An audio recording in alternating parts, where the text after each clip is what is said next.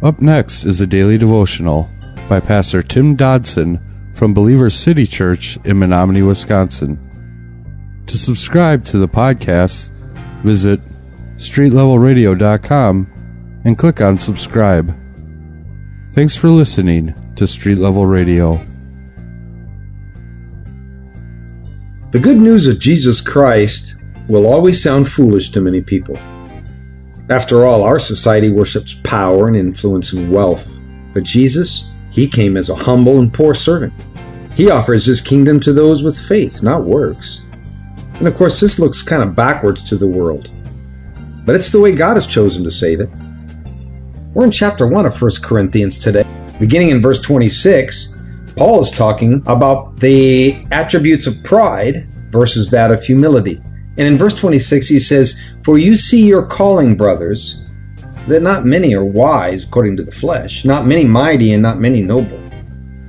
So, what was happening here? Well, Paul, he was calling on this church in Corinth to look around, man. What kind of men is God actually calling into his service? And really, the same question should be asked today. What kind of men and women is God calling into service in our day? Who, who is he profoundly using?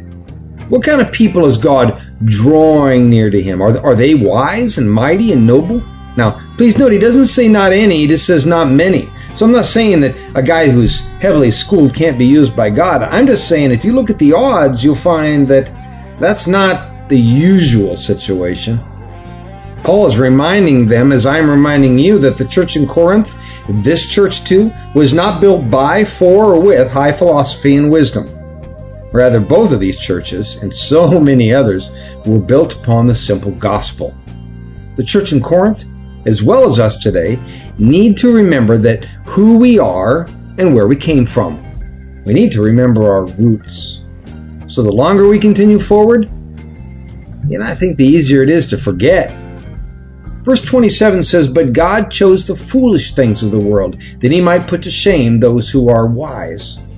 God chose the weak things of the world, that he might put to shame the things that are strong. God chose the lowly things of the world, the things that are despised and the things that don't exist, that he might bring to nothing the things that exist, that no flesh should boast before God. You see, by using the weak and the simple and the small, God simply shows how strong He is and how in control He is. It's been said that as soon as you figure out why God is using you, God is no longer using you.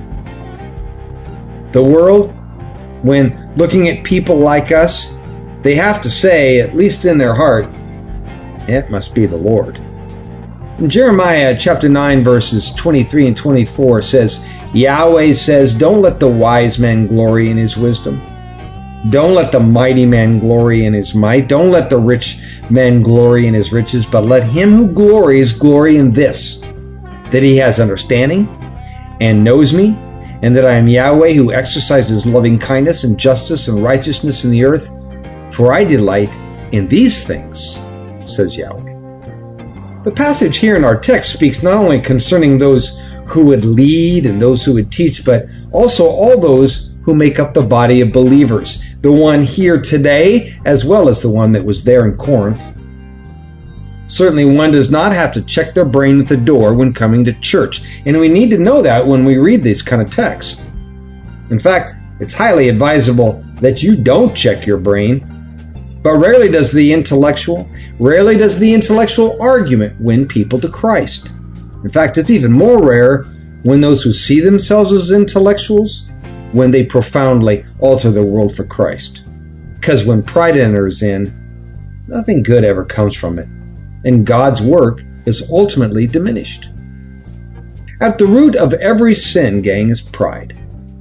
In fact, no single issue has been more destructive to the body of believers throughout the ages. Pride is essentially one part of the body exalting itself over the other, believing that it is not only more important than the other parts, but also that it does not need the other parts. Yet Scripture strongly argues that assumption. Romans 12:5 says, "So we, who are many, are one body in Christ, and individually members of one another. Colossians 2:19 and not holding firmly to the head from whom all the body being supplied and knit together through the joints and ligaments grows with God's growth. And finally Ephesians 1:23 it says the church which is his body the fullness of him who fills all in all. So gang let's stop dancing around the issue. And because today's church seems to be doing that so often, let's face the truth that to go it alone is sin. You cannot live the Christian life outside of a local body of believers. To attempt that, you might as well toss out over half of the New Testament because all of it then wouldn't apply to you whatsoever.